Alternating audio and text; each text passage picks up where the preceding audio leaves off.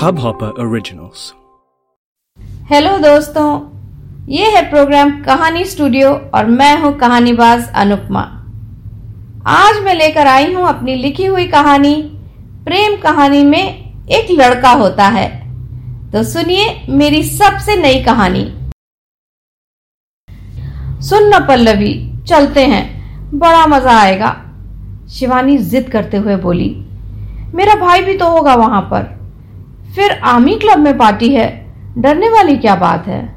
तू पूछ कर तो देख माँ बाबूजी से। वो इजाज़त दे देंगे। फिर कब ऐसा मौका मिलेगा पल्लवी?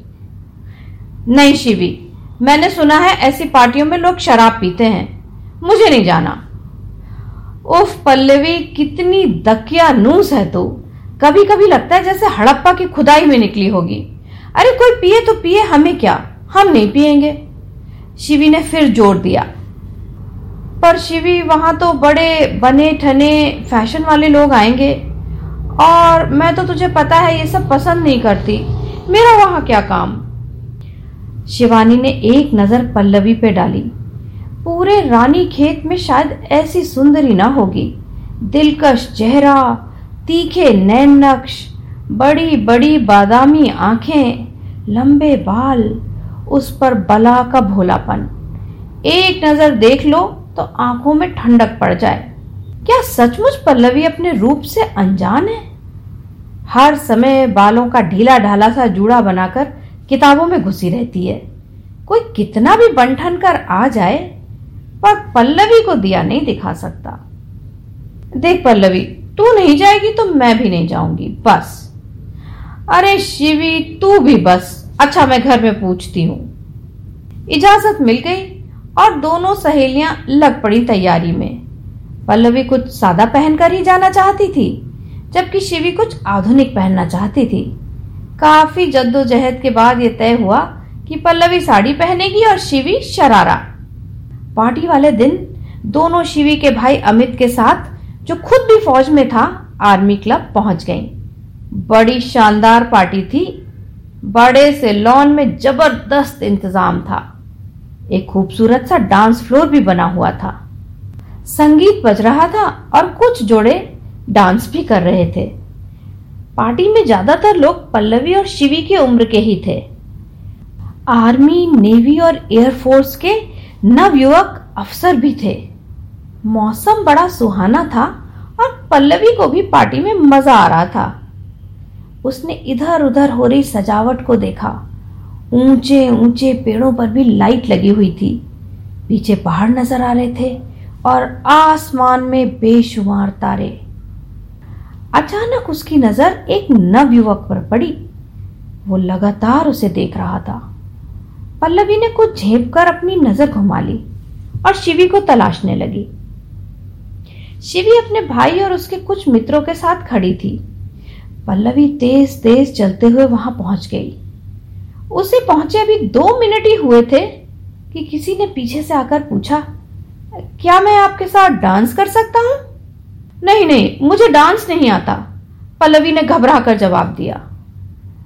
अरे, कोई कंपटीशन में हिस्सा थोड़ी लेना है, थोड़ा डांस तो सब कर लेते हैं, वो शख्स बोला।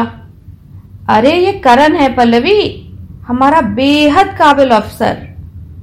कर लो इसके साथ डांस। शिवानी का भाई अमित बोला, पल्लवी ने करण की तरफ़ देखा? वो उसे ही देखकर मुस्कुरा रहा था, जैसे उसे जानता हो।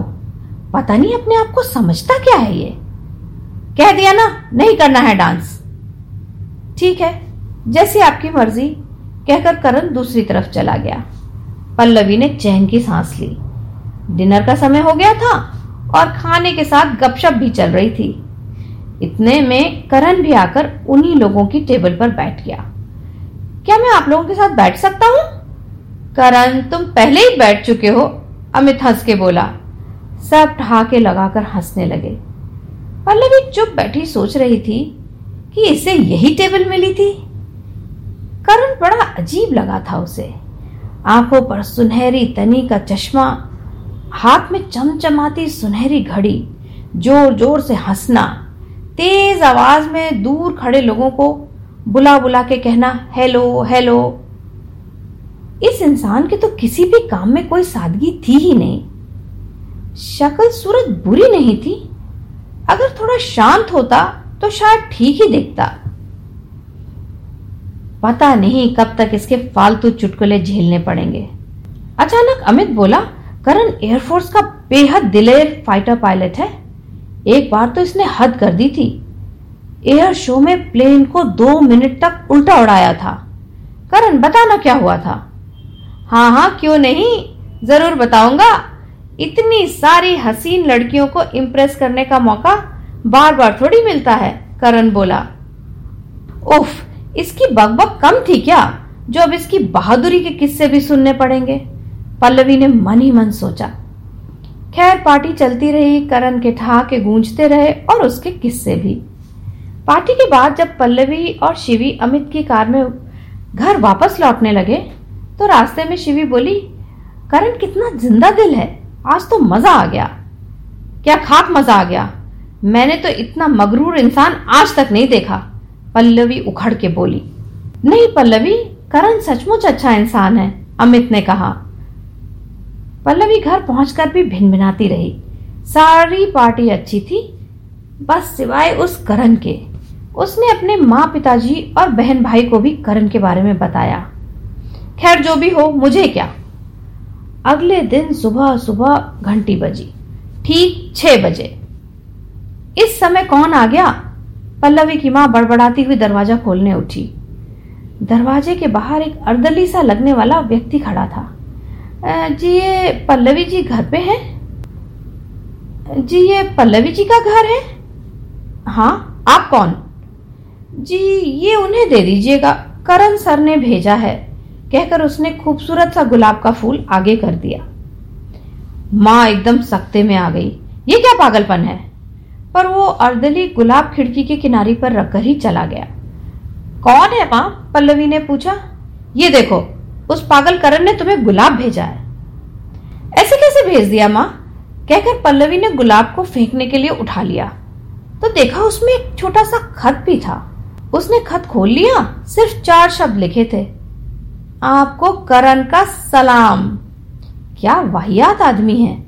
उफ! पल्लवी गुस्से से अपने कमरे में भाग गई। कोई जवाब नहीं दूँगी, अपने आप ठीक हो जाएगा। अगले दिन फिर एक फूल आ गया। और फिर अगले दिन भी।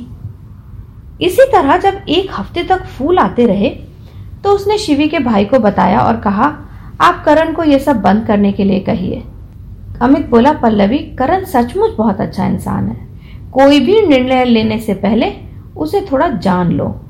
उसके पिताजी भी फौज में हैं और आजकल रानी खेत में ही पोस्टेड है। छोटा भाई भी फौज में है। सोच लो, फिर भी अगर कहोगी तो मैं मना कर दूँगा। पल्लवी घर आ गई और फूल आने का सिलसिला भी जारी रहा। सैतीसवें दिन फूल के साथ फिर एक खत आया।